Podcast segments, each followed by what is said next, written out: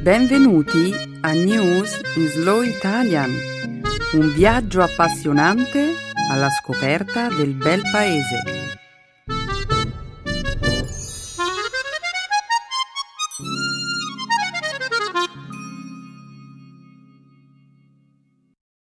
Oggi è giovedì 10 dicembre 2015.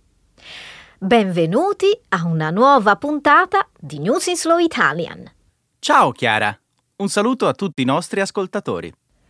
Nella prima parte del nostro programma, oggi parleremo della recente vittoria della coalizione di opposizione Unità Democratica alle elezioni parlamentari venezuelane. Commenteremo inoltre il controverso appello espresso dal candidato presidenziale repubblicano Donald Trump, che ha proposto di vietare l'ingresso nel territorio statunitense alle persone di religione islamica. Ci soffermeremo poi sui risultati di un recente studio secondo il quale quest'anno si sarebbe osservato un decremento a livello globale nelle emissioni di anidride carbonica. Infine, per concludere questa prima parte della trasmissione, commenteremo la decisione presa da Mark Zuckerberg, fondatore e amministratore delegato di Facebook, e sua moglie Priscilla Chen, che hanno deciso di devolvere il 99% delle azioni della società in beneficenza. Incredibile! Quella di Mark Zuckerberg e sua moglie è una donazione davvero generosa. A proposito di regali, Chiara, quest'anno non ho ancora dato il via allo shopping natalizio. Um, mi devi aiutare? Che cosa potrei regalare ai miei genitori? Non lo so. Che cosa gli piace? Beh, a loro piacerebbe ricevere qualcosa di elegante, creativo, qualcosa che si possa apprezzare per un bel po' di tempo. Ma è facile! Un abbonamento a News in Slow Italian. Molto divertente, Chiara, ma i miei genitori sono italiani perché mai avrebbero bisogno di un abbonamento a News in Slow Italian? E comunque, mi piace il tuo senso dell'umorismo. In effetti, News in Slow Italian è un programma elegante creativo e inoltre è una cosa che si può apprezzare per molto tempo. Ok, stavo solo scherzando e va bene, non lo nego stavo anche facendo un po' di pubblicità al nostro programma. Ma ora continuiamo a presentare la puntata di oggi. La seconda parte della trasmissione sarà dedicata, come sempre, alla lingua e alla cultura italiana. Nel segmento grammaticale del programma esploreremo la differenza spesso puramente concettuale, tra nomi astratti e nomi concreti. E infine, a conclusione della puntata di oggi, impareremo a conoscere un'espressione idiomatica presa a prestito dal mondo militare. Scendere, essere sul piede di guerra. Un ottimo programma, Chiara. Bene, se sei pronto per cominciare, Emanuele? In alto il sipario.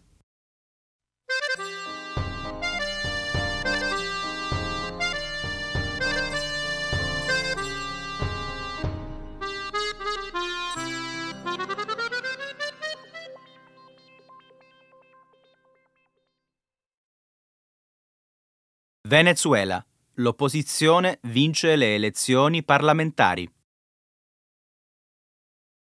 La coalizione di opposizione, denominata Tavola Rotonda di Unità Democratica, ha riportato una vittoria travolgente nelle elezioni legislative che si sono svolte in Venezuela domenica scorsa. Secondo il leader dell'opposizione, Enrique Capriles, l'alleanza ha conquistato almeno 112 seggi parlamentari, ossia una maggioranza che raggiunge la soglia critica dei due terzi dei seggi. Congratulandosi con il popolo venezuelano per l'ammirevole dimostrazione di civiltà, il Consiglio elettorale nazionale del Paese ha annunciato che l'affluenza complessiva alle urne ha raggiunto per la prima volta nella storia il 74,25% degli elettori registrati. Nella giornata di domenica molti seggi elettorali sono dovuti rimanere aperti oltre il normale orario di chiusura per accogliere gli elettori che si trovavano ancora in fila all'esterno dei seggi. L'attuale presidente del paese, il leader del Partito Socialista Unito del Venezuela, Nicolás Maduro, ha ammesso la sconfitta. Il governo chavista, al potere dal 1999, 1999, incassa così la più grave sconfitta elettorale della sua storia. Con ogni probabilità l'opposizione potrà ora allontanare dal governo un certo numero di ministri, destituire alcuni giudici della Corte Suprema e riformare la Costituzione. Maduro ha detto che la gente ha votato contro il proprio interesse scegliendo l'opposizione. Tu sei d'accordo con questa affermazione, Chiara? Certo che no il popolo venezuelano voleva un cambiamento e quel cambiamento è arrivato. Ed è proprio questo il bello della democrazia. Beh, sai a che cosa mi riferisco. Il movimento chavista è al potere dal 1999 e governa, in teoria, nell'interesse dei poveri e della classe operaia. È probabile che la gente un tempo abbia creduto nella rivoluzione bolivariana di Hugo Chavez. Tuttavia, con il passare degli anni, il governo venezuelano si è fatto sempre più autoritario e le politiche socialiste del partito hanno trascinato il paese in una grave crisi economica. Ma, Chiara, per dirla tutta, l'opposizione ha condotto una vera e propria guerra economica. Il Venezuela, inoltre, è stato colpito duramente dal continuo abbassamento del prezzo del petrolio, il suo principale prodotto d'esportazione. Il paese ha ora il tasso di inflazione più alto del continente e soffre per una carenza cronica di alimenti di prima necessità, come caffè, zucchero, latte, riso, farina di mais, olio da cucina. Sì, certo, questo è vero. Molte persone, in realtà, non vogliono necessariamente sostituire il governo attuale e con l'opposizione. Sono semplicemente alla disperata ricerca di un momento di sollievo. E l'opposizione ora dovrebbe dedicarsi a delineare una strategia per affrontare l'attuale crisi economica, invece di considerare l'Assemblea legislativa come uno strumento per smantellare il governo socialista. Per il presidente Maduro, infine, questa potrebbe essere l'ultima occasione per abbandonare l'autocrazia e scegliere un cammino di riconciliazione nazionale.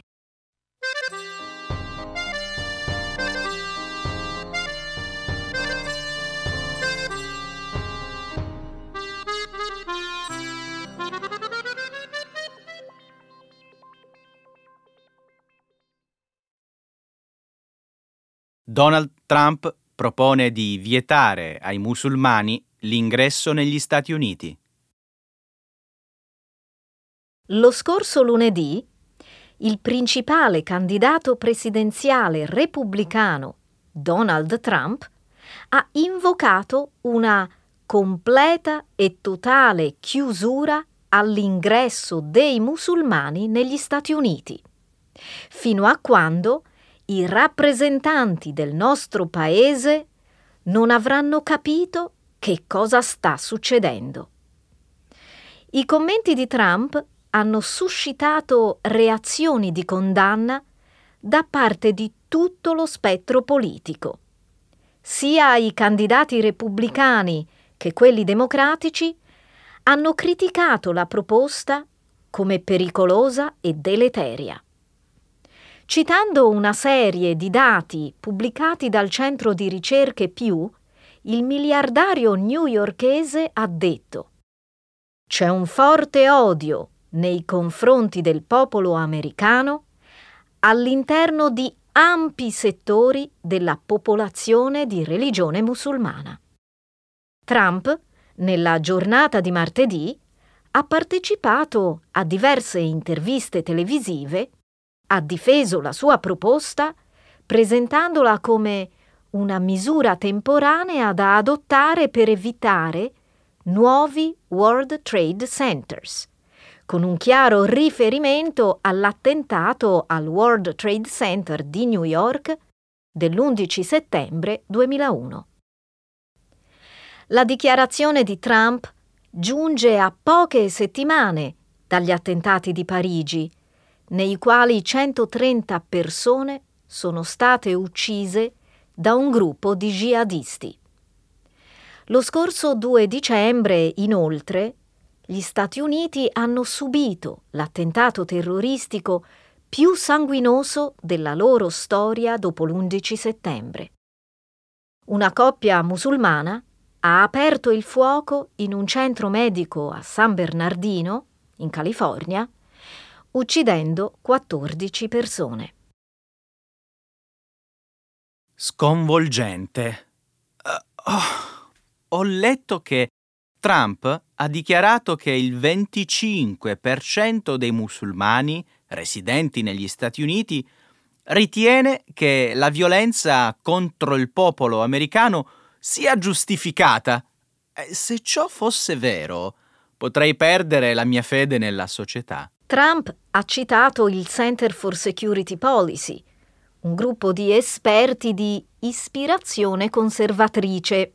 Davvero? È una cosa veramente scioccante e difficile da credere. Chiara, l'islamofobia di Trump fomenterà discriminazioni, crimini alimentati dall'odio, atti di violenza contro i musulmani e le moschee. Emanuele, non sei il solo ad esprimere una forte indignazione. I politici repubblicani e democratici i leader musulmani, le Nazioni Unite, molti leader stranieri hanno tutti criticato questa proposta. Non tutti.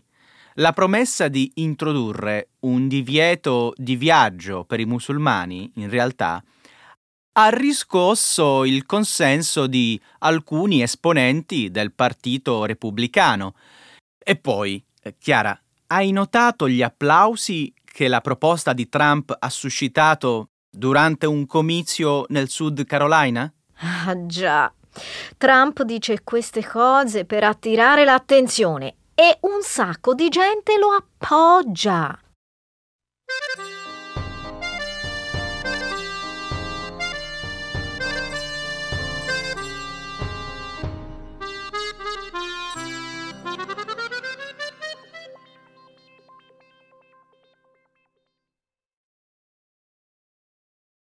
in calo le emissioni globali di anidride carbonica nel 2015.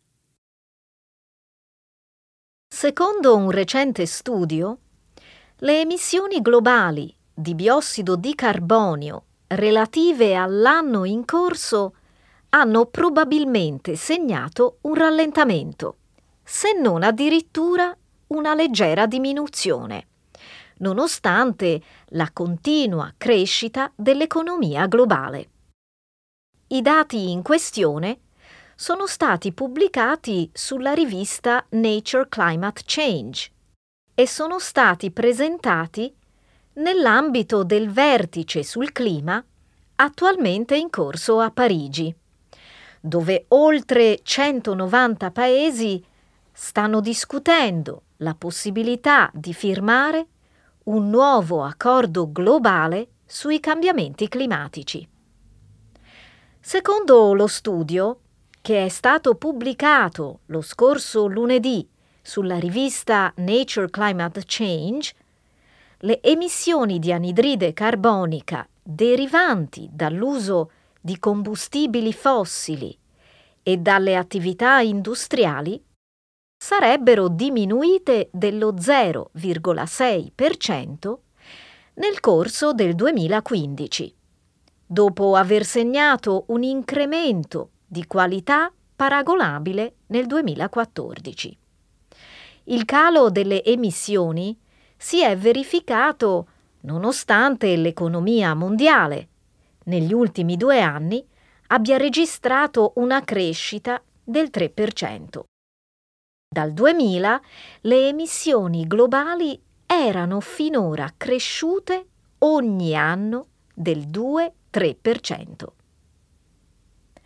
A determinare il calo delle emissioni globali sarebbe stato soprattutto il recente decremento nell'uso del carbone in Cina, affermano i ricercatori, secondo i quali, con il rallentamento dell'economia cinese, il consumo di carbone nel paese è sensibilmente diminuito. Secondo lo studio, il calo delle emissioni globali di anidride carbonica sarebbe inoltre attribuibile al rapido sviluppo delle energie rinnovabili a livello mondiale. Le emissioni di biossido di carbonio sono in calo? Ah, non avrei mai immaginato che un giorno potesse accadere una cosa simile. È davvero un'ottima notizia. Beh, il rallentamento nelle emissioni è una buona notizia, certo, ma purtroppo si tratta di un fenomeno temporaneo. Stai dicendo che le emissioni aumenteranno nuovamente? Ah, senza dubbio. Eh, malgrado i dati che si osservano quest'anno, le emissioni di anidride carbonica continueranno a crescere. Eh, puoi spiegarmi che intendi dire, Chiara? Ok. Sarà anche vero che l'economia cinese ha subito un rallentamento quest'anno, ma il gigante asiatico continua ad essere il principale responsabile dell'inquinamento globale. Di fatto la Cina genera il 27% delle emissioni mondiali quella cinese è un'economia emergente e, e questo significa che un paese come la Cina continuerà con ogni probabilità ad utilizzare principalmente il carbone. Eh sì, Emanuele, principalmente il carbone. Ma Chiara, non vorrai negare che le emissioni inquinanti provengono anche da altri paesi, vero? No, ma in ogni modo il decremento che stiamo osservando è relativamente modesto. Per compensare l'aumento delle emissioni prodotte dai paesi in via di sviluppo sarebbe necessario ridurre le emissioni attuali in modo molto più drastico. L'India, per esempio, è il quarto produttore di emissioni al mondo. E se l'India continua a crescere senza adottare un significativo programma di ristrutturazione energetica, aumenteranno anche le sue emissioni di biossido di carbonio. Io comunque rimango ottimista. I paesi sensibili alle tematiche ambientali hanno la capacità di sviluppare quantità sufficienti di energia rinnovabile e compensare così l'uso eccessivo del carbone nei paesi emergenti. Hai ragione. E proprio per questo sarà necessario raggiungere un solido accordo a Parigi.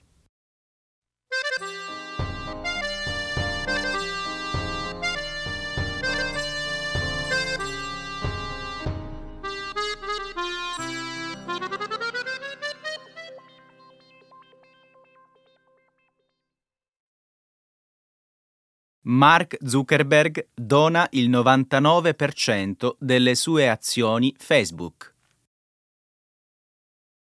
Il miliardario Mark Zuckerberg, fondatore e amministratore delegato di Facebook, ha da poco avuto una bambina di nome Max. Per celebrare l'occasione, ha deciso di donare una parte considerevole del suo patrimonio. Il primo dicembre l'imprenditore ha scritto un messaggio su Facebook dal titolo Una lettera a nostra figlia. Zuckerberg ha utilizzato il suo social network per annunciare la nascita della sua prima figlia e la creazione della Chen Zuckerberg Initiative, una società a responsabilità limitata che porta anche il nome di sua moglie, Priscilla Chen. Zuckerberg e Chen si sono impegnati a donare al progetto la quasi totalità delle loro azioni di Facebook. Nel corso della nostra vita doneremo il 99% delle nostre azioni, attualmente circa 45 miliardi di dollari allo scopo di far progredire questa missione. Si legge nel messaggio. La Chen Zuckerberg Initiative avrà come obiettivo l'apprendimento personalizzato, la cura delle malattie, la comunicazione interpersonale e lo sviluppo delle comunità. Il fondatore di Facebook ha detto che il progetto si propone di mettere in contatto le persone nelle varie regioni del mondo per incentivare lo sviluppo del potenziale umano e promuovere un contesto di uguaglianza per i bambini delle generazioni future.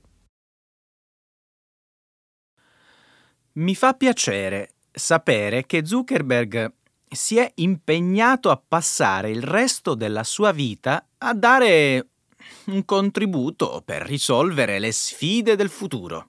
Assolutamente. La nostra generazione può fare molto di più per consentire alle generazioni future di vivere in un mondo migliore. E inoltre, con delle donazioni così generose è possibile realizzare molti progetti. Purtroppo è molto improbabile che Zuckerberg possa portare a compimento le sue promesse. Perché lo dici, Emanuele? Zuckerberg è un vero filantropo, non sta cercando di ingannare nessuno. E non ho detto questo. Eh, Mark e sua moglie amano la loro bambina e come tutti i genitori vogliono che cresca in un mondo migliore rispetto a quello in cui viviamo noi oggi. E poi, loro hanno davvero la possibilità di realizzare questo cambiamento. Io sto solo dicendo che, beh, chiunque può fare delle promesse. La maggior parte delle persone benestanti di fatto esprime il desiderio di destinare parte del proprio patrimonio ad una causa benefica. Ma quando poi viene il momento di portare a compimento tutti questi progetti, molti benefattori si trovano in difficoltà. E perché mai Zuckerberg dovrebbe fallire? Ha le risorse economiche, ha già creato il progetto Initiative, ha detto di sentire una responsabilità morale nei confronti delle generazioni future. Sì, ma il cambiamento sociale è un obiettivo difficile da conseguire e anche molto difficile da misurare. ed è inoltre un investimento piuttosto rischioso per i filantropi. Insomma, è più facile finanziare un progetto museale o la costruzione della nuova ala di un ospedale. Ah, non essere così critico. Io credo che Zuckerberg sia una persona capace di impegnarsi davvero per realizzare un cambiamento concreto. E c'è davvero bisogno di persone come lui.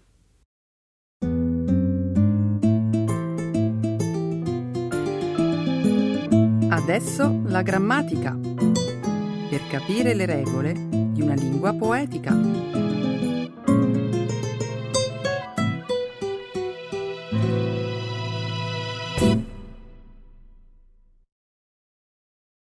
Concrete versus abstract nouns. Parliamo di qualcosa che ti riguarda personalmente, di lavoro, per esempio. Come va la tua vita professionale? Non mi posso lamentare. Tutto piuttosto normale. Ma mi sembra che tu, invece, abbia voglia di raccontarmi del tuo lavoro. Hai notato le occhiaie nere di oggi? Eh, purtroppo non sono il risultato di una notte in discoteca. Ah no? Eppure pensavo fossi una persona piena di energia.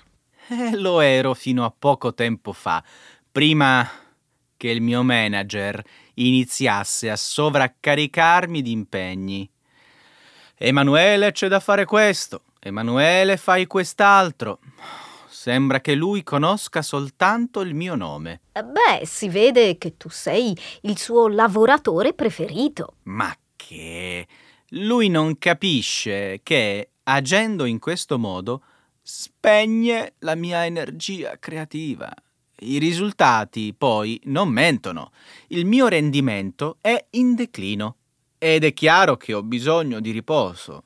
Hai mai pensato di mandare il tuo curriculum all'azienda di Brunello Cucinelli? Di chi? Ah, per caso ti riferisci allo stilista umbro, al famoso re italiano del Kashmir? Sì, proprio lui. Sembra che Cucinelli sia venuto alla ribalta grazie a una particolare filosofia imprenditoriale che lui stesso definisce capitalismo umanistico. Capitalismo umanistico? Eh, di che cosa si tratta? Per salvaguardare ispirazione ed energia, il designer italiano proibisce ai suoi dipendenti di lavorare e scambiarsi email di tipo professionale dopo le cinque e mezza del pomeriggio. Ah, vallo a dire al mio manager. Tutti in azienda poi prendono almeno un'ora e mezzo di pausa pranzo, che solitamente trascorrono nella mensa convenzionata.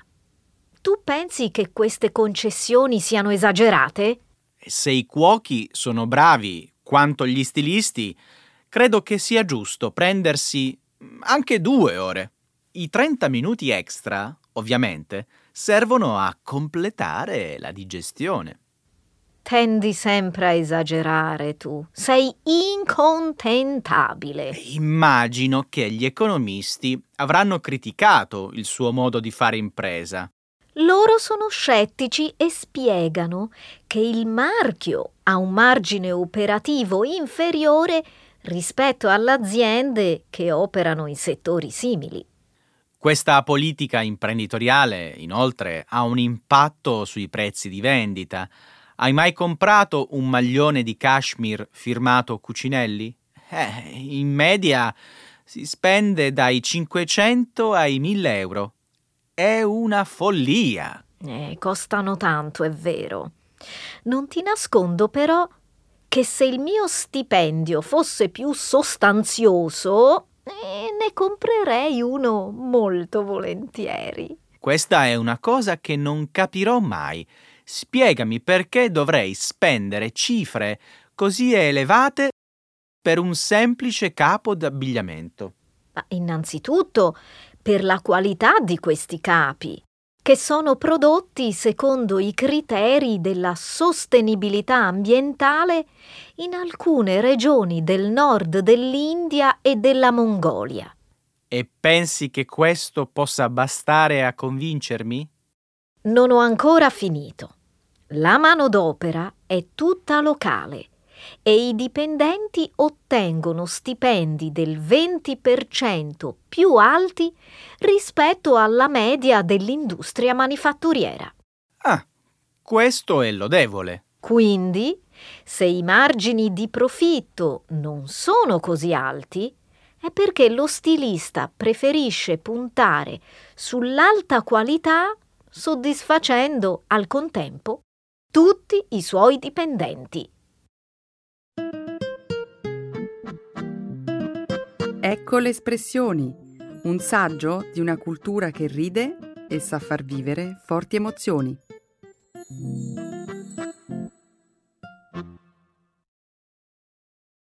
Scendere, essere sul piede di guerra. To be on the war path. Eh, Vediamo se riesci a rispondere correttamente alla mia domanda. Quali sono i pomodori più apprezzati e conosciuti al mondo? Ti avverto, da un'italiana non accetto errori. Ah, vogliamo davvero parlare di pomodori? Non si potrebbe discutere di qualcosa di più importante? Hai qualche pregiudizio contro gli ortaggi? Eh, no? Bene, allora non fare quella faccia e rispondi alla mia domanda. Ma come? Sei già sul piede di guerra? Va bene, non ti offendere. Dunque, secondo me si tratta dei pomodori San Marzano. Oh, esatto. Adesso sapresti dirmi perché questa varietà di pomodoro è così ricercata? Beh, il pomodoro di San Marzano è un prodotto riconosciuto per il suo sapore tipicamente agrodolce che si esalta durante la preparazione dei pelati e dei concentrati. Giustissimo. È giunto il momento di andare al nocciolo della questione. Lo sapevi che questo prodotto agricolo campano è tra i più contraffatti al mondo? Davvero? Sì, mia cara. Persino il New York Times è sceso sul piede di guerra con una vignetta interattiva che denuncia i pregi del prodotto e i difetti del mercato globale. Interessante. Complimenti, sei riuscito a conquistare la mia curiosità. Adesso parlami di questa losca faccenda. Sembra che in diversi paesi, e in particolare negli Stati Uniti, si vendano abitualmente confezioni di pomodoro con una denominazione che non corrisponde all'origine del prodotto. Dunque, sull'etichetta si legge che il prodotto è italiano quando in realtà è stato realizzato altrove. Eh già, la polizia italiana è sul piede di guerra da tempo e negli anni ha sequestrato, soltanto in Europa, tonnellate di prodotti non certificati. Sai qual è il problema? L'impossibilità di intervenire nei mercati esteri, dove la certificazione di denominazione d'origine protetta non è riconosciuta. Questo è vero. Le contraffazioni, comunque, avvengono anche in Italia, con aziende che importano pomodori da altri paesi e poi li vendono come made in Italy.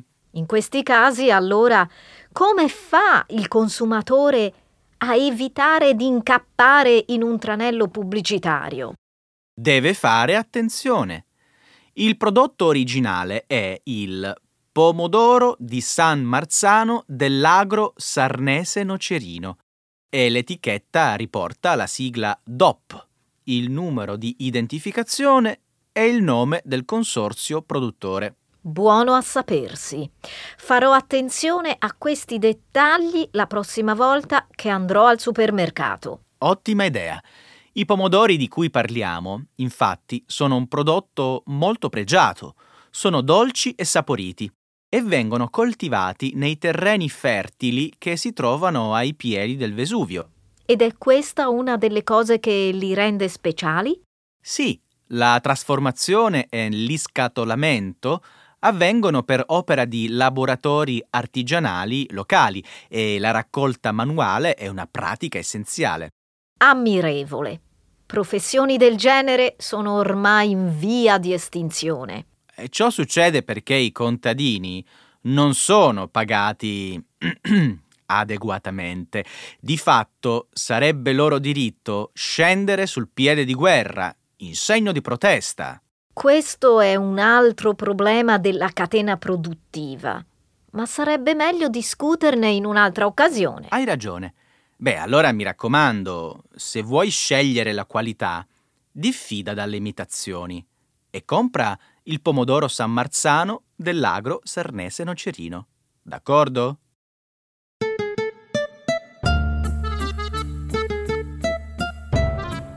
E anche questa volta abbiamo fatto una bella puntata di News is Slow Italian. Sì, e argomenti sempre molto interessanti, come sempre.